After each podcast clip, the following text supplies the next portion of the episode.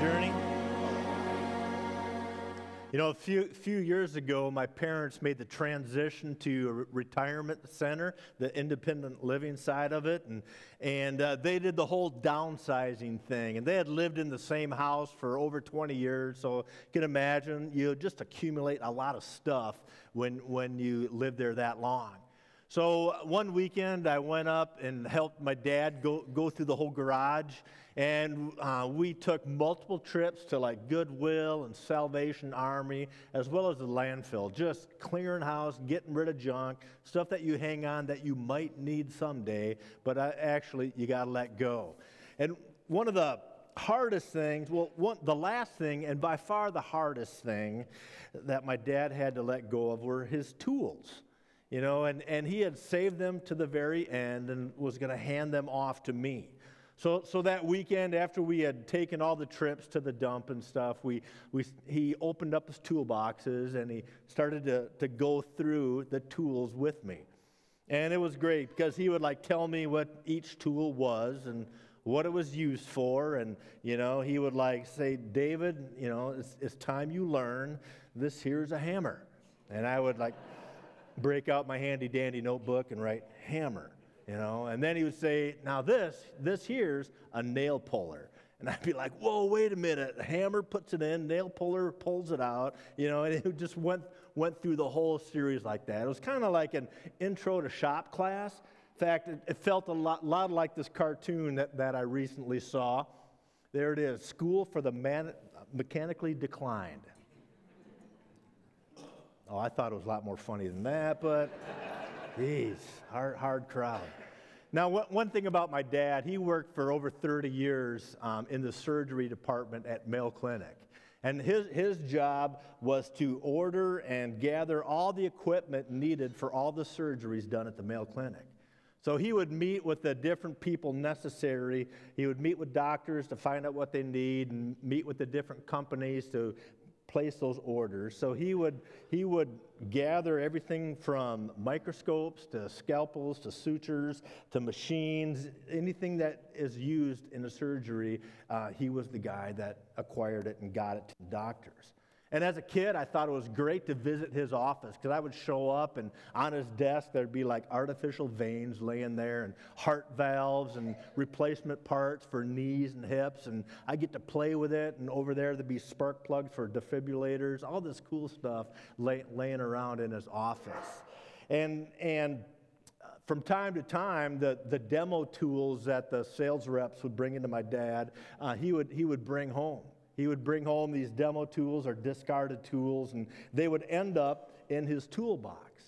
So, this, in, in his tools, he would have these like finely crafted needle nose pliers called hemostats, and he would have scalpels in there, and he would have all this crazy stuff and this, this exquisitely, you know, precision instruments would be laying in there next to the hammers and stuff. And as he's going through this toolbox, you know, he's pointing this stuff out to me and, you know, what it was used in surgery and how he uses it now. And he'd be like, David, this is, a, this is used for bowel retraction, but you probably won't need that. And I was like, well, you never know, Dad. I am going into ministry. But and it was, it was kind of this fun uh, little time that we had in the afternoon in that garage as he's explaining all these tools to me, you know. And as I looked at them, you know, each one of these tools that he had was made for just one specific purpose and one specific part of a full, uh, you know, a full surgery procedure. They were designed for that purpose and used for that purpose. And I thought about that, and the same holds true for us as believers and as disciples of Jesus. We were designed by the master craftsman, God Himself, and made for a purpose that the Bible calls ministry. Today, we, we wrap up our series of sermons that we've entitled Called Disciples Who Make Disciples. And we've been looking at these practices or, or guardrails that keep us as a church running down the disciple making lane. So, just by way of review, way back in week one, we looked at the idea that we first need to be a disciple ourselves before we ever talk about making disciples. Then in week two, we, we learned that a disciple making church helps people find Jesus and walk with Jesus. Our third guardrail was, was this idea of how important it is for us to connect with other people within the church family. Week four was about the, the idea that a disciple making church is most effective when we function together as a team. And last week, the fifth guardrail, Justin challenged us towards uh, pursuing spiritual maturity. But after your sermon introduction last week, I really questioned whether I should have asked you to preach on that subject or not, but did a good job. well, today, today is our last guardrail, and it's simply that we are made for ministry. Making disciples is for all of us. So we're going to be back in Ephesians chapter 4 today. And as we, as we look at this idea of stepping into our role of ministry. So let, let me read for you uh, Ephesians 4, starting in verse 7. It says, To each one, to each one of us, grace has been given as Christ apportioned it. This is why it says, When he ascended on high, he took many captives and gave gifts to his people. Then down to verse 11. So Christ gave Christ himself gave the apostles, the prophets, the evangelists, the pastors, and teachers to equip his people for works of service, so that the body of Christ may be built up. As I look at that text today, the, the first thing that really stands out is that all of us, every one of us, is gifted for growth. And it comes from, from God's grace, it tells us. You know, grace has been given. And when I first think about grace, you know, I think about our saving grace and the, and the grace that God gives us to bring us into his family. But the word grace here really is more about an ability or an empowering that God gives us to serve in these different areas of giftedness. He empowers us for a task. And God has given each one of us as believers a spiritual gift. And why does he do that? Towards what end? Well, to build his church. And this grace enables us to, to minister with the gifts that Christ has given us. Now, we need to kind of differentiate between natural abilities and spiritual gifts. And granted, it can be fuzzy at times and, and th- there might be some overlap, but all of us are born with natural abilities. You, you might be mechanical and you just think in mechanical terms that can fix stuff and put stuff together. Or, or you might be artistic and, and have this ability to draw or to write and to, to create beautiful works of art. You might be athletic and just have skill in different sports, or you might be musical, you know, and can utilize those type of things. And can you use those natural abilities to glorify God? Absolutely. But Scripture also tells us that each of us, as believers, are, have at least one spiritual gift. And a spiritual gift is this a God given ability. And He gives it to serve Him to serve others, and as we do, it glorifies Christ. And when we do that, when we serve in those areas of giftedness, believers are strengthened, the lost are saved, and His church grows. Really, these spiritual gifts are tools to build Christ's church, to build His church, and to further its gospel impact. So, all of us, we all have a tool that kind of tool in our toolbox. You know? When I read verse 7 of Ephesians 4, uh, as I studied it this week, you know, I, I just made it personal. And as I read it, it's, it's just, it's a good way to say it or to practice it and read it as, but to me, grace has been given, just as Christ apportioned it. And God gave gifts to me, to you. So it's not this abstract, just out there, but it's talking about each of us as believers. Now, as you think about spiritual gifts and as you look at it in Scripture, there's different lists in different places throughout Scripture. There's not only here in Ephesians 4 that we're looking at today, but Romans chapter 12, you can read about it, and also 1 Corinthians chapter 12. And in 1 Corinthians 12, it really points out and shows us how these gifts are given for the purpose of strengthening the church. In, in 1 Corinthians 12, it says this in verse 1 Now, about the gifts of the Spirit, brothers and sisters, I do not want you to be uninformed. Then in verse 4, there are different kind of gifts, but the same Spirit distributes them. There are different kinds of service, but the same Lord. There are different kinds of working, but in all of them and in everyone, it is the same God at work. And then verse 7 says, Now to each one, the manifestation of the Spirit is given for the common good. So, here in 1 Corinthians 12 and in our text today from Ephesians 4, it points out the reason for the gift, why God gives them. It's not for personal satisfaction, it's not for our reputation, but they're given to enrich the life of the church. They're given for service of others within the church. So these are ways that, that God utilizes to, to equip the church family so that we can serve the church family. In other words, we are equipped with these gifts to equip others. I had a big aha moment in my Christian walk uh, early on in my ministry. You know, when I realized that spiritual gifts are really other centered, they're, they're not about me. They're not about me just becoming a better leader or a better person, but they are given to help develop other people in their walk with Jesus.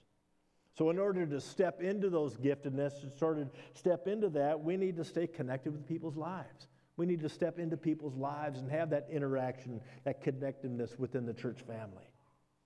And the ultimate spot, you know, to be at in life is, is where you as a person are connected with your spiritual gifts, but also connected with other people. When all those merge together, man, that's a beautiful place to be because you know that this is exactly where God wants you to be. But for me, I, I had to take, it, it took me time to realize that. I had to try different areas of, of ministry. You know, early, in, early back in my Christian walk, like in the early 90s, taking a spiritual gift test was kind of the thing. And you would literally, like, you know, go, go through a test, check the boxes, and the idea was that after you take the test, you knew exactly where you were to serve, and everything was, you know, clear from then on. Well, I took it, but it was still kind of fuzzy afterwards. So for me, I just had to uh, try different areas. Now, those tests can be helpful to maybe give you a generality of like this area you can kind of explore. But for me, like early in my college, at Bible college, um, I was required to do an internship. And this church up in the Twin Cities of Minnesota, they had a need for a weekend youth minister. So I utilized that as my, my internship. And I would drive up on Saturday mornings, spend the weekend doing some youth stuff, and I, and I realized that at that point in my life, I just had no idea how high schoolers think or act or why they do what they do. So, was it okay? Yep, it was okay, but I realized that, yeah, high school ministry is probably not my thing. You know, it went okay, but n- not my passion. And then, and then in um, my second year of college, um, I signed up and was on the, the church camp team. So we would travel to different church camps around the Midwest, and I spent like 10 weeks of that summer doing the church camp thing. Everything from leading worship to teaching to being a family group leader to spending time in the dorms, you know, making sure the kids don't run out at night and after that summer, I was exhausted and just realized that I value sleep too much and I need a little quiet time every day to recharge. So, like, yeah, that, that was good, but it wasn't my thing. You know, and, and then, then there was a need to do children's ministry at one of the church that I served at. And they, they had a need for vacation Bible school. And I, and I told that story here a few weeks ago how I stepped in to help with preschoolers. And you know what? I, I had a lot of fun. And you know what made it fun? Is that I can just like goof off for a couple of hours, those four to five days, and then I could send them home. And it was a great thing, you know, and I realized that, yeah, that, that's okay. But, but like, like my dad, kind of going through that toolbox with me and explaining what each one does, I had to experiment with different kind of tools, as it were. I had to learn how they were working, learn different areas of ministry, try it out. But you know what? As you try, you grow. And as you grow, you begin to develop those spiritual gifts. Are they given in, in their fullest mature state? No, a- absolutely not. But as you step into them, you yourself grow and you develop those gifts as well. And now in my life, and I feel like I'm in my sweet spot right here, utilizing my spiritual gifts at serving here at Journey. Yeah, it took time to get there. It, it, it took a season of development. But yeah, this is exactly where God wants me to be, doing exactly what God wants me to do. You know, these, these grace gifts that God that gives us, as Christ gives us, he mentions four here in this passage from Ephesians 4. One of them is apostles. Now, if you remember reading the Gospels, Jesus often had like a crowd of disciples that would say, just follow him wherever he goes, this larger crowd. But out of that crowd, he chose 12 to be apostles. And these men would then go on to lay the foundation of the early church.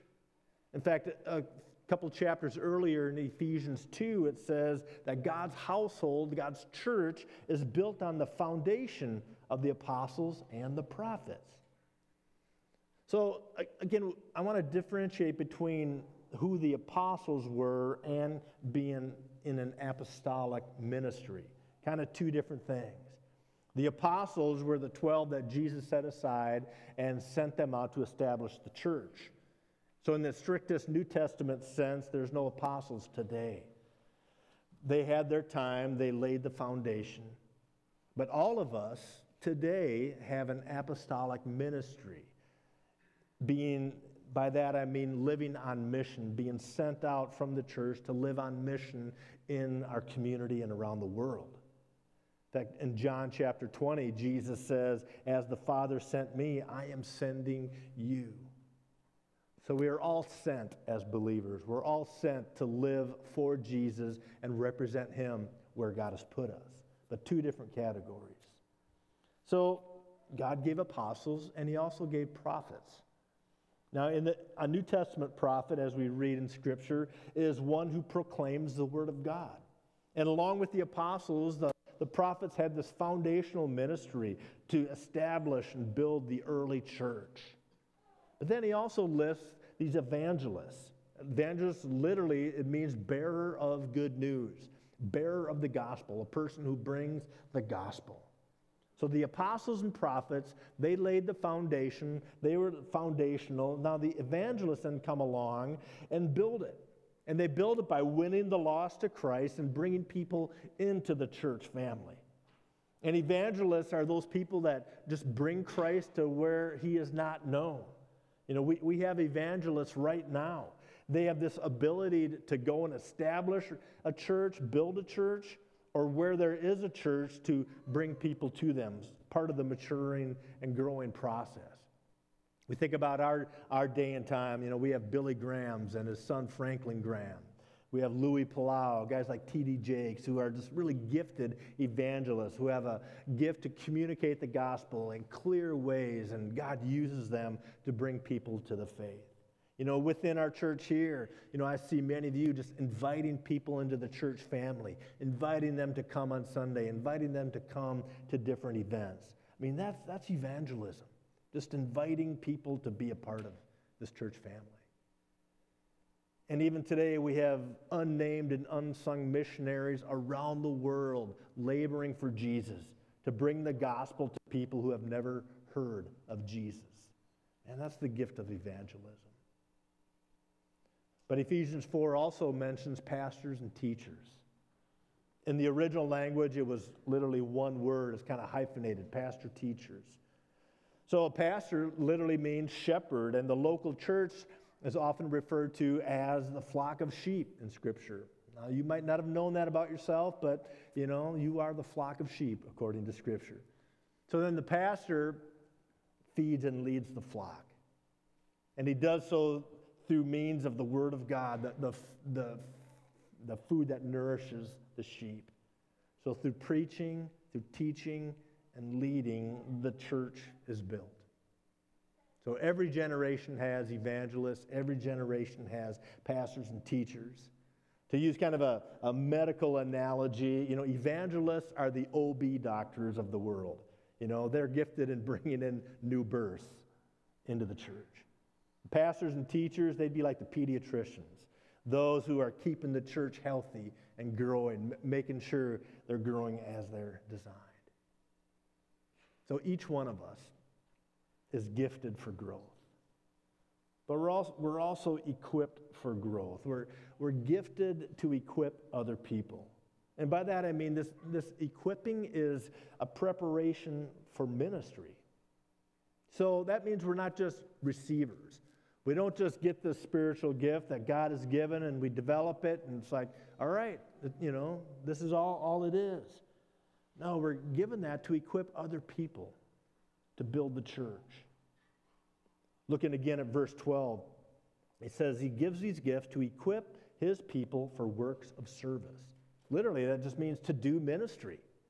You have these gifts to step into area of ministries, and He equips us in a variety of ways, in a variety of ministries that God uses to build the church. It's, it's everything from children's ministry and on Sunday morning, even to like making coffee and cleaning the church. All of these things are a part of building up his church. Well, verse 12 finishes. He says he equips his people for works of service so that the body of Christ may be built up. See, when we step into this equipping that God has given us, then the church is built and strengthened. So, in other words, ministry isn't there just to make us busy.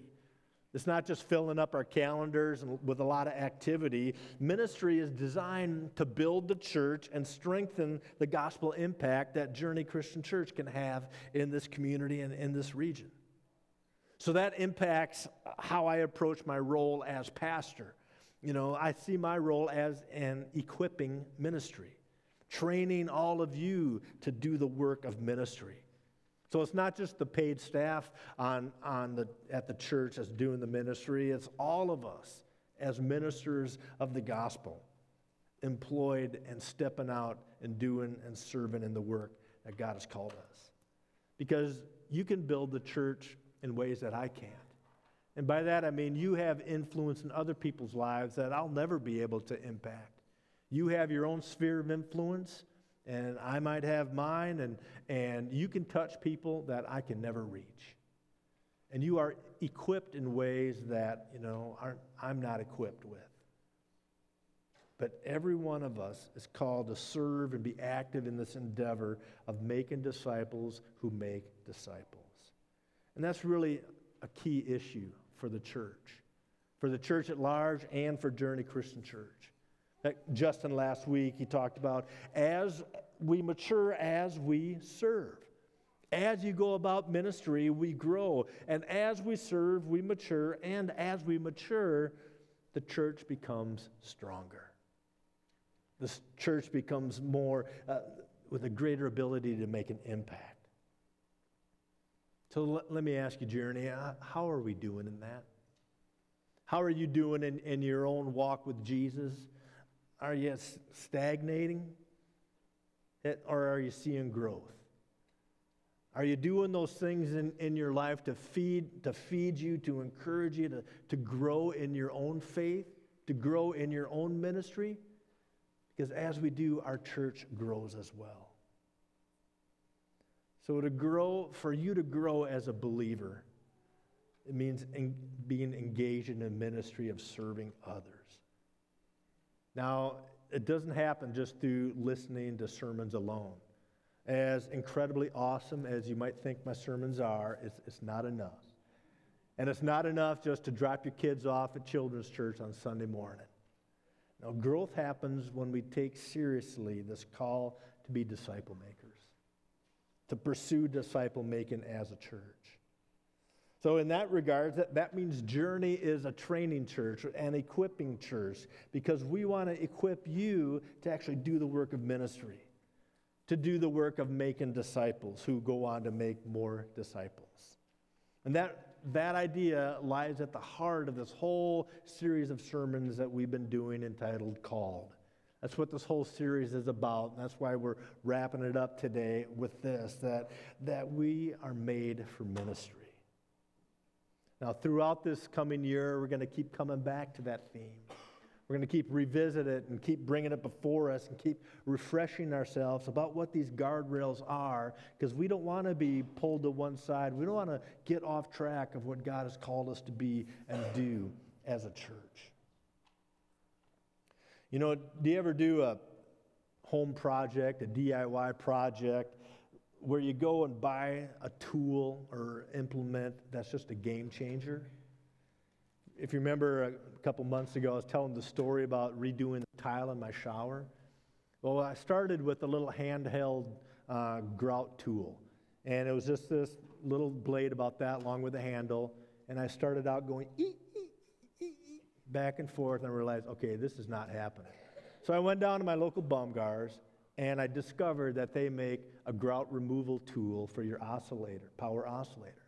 Picked one up, slapped it on my oscillating tool, and instead of going, ee, ee, ee, ee, it was like, and it was awesome. It was amazing. And I, I put, put on this mask, put on goggles, and I shut the door, and I said, Dory, look out, here I go. And I just went to town and I got it done in an amazing amount of time. You know, and that grout removal tool, it was made exactly to do what I used it for to remove the old grout. And you know what, Journey? We are made for specific ministry. You have a specific ministry, a specific gift that God has called you to. And just like that, that grout tool, we're not made to stay on the shelf and in the package. Once I removed it, opened it up, and put it, put it to use is an amazing thing. And what God can do through you is an amazing thing. We can have an amazing impact when we realize that God has called you to step into ministry. And you know what that first step looks like? That first step is an act of surrender. It's an act of surrender where you surrender your life to Jesus and say, Here I am, Lord. I give my life to you for you to use as you see fit.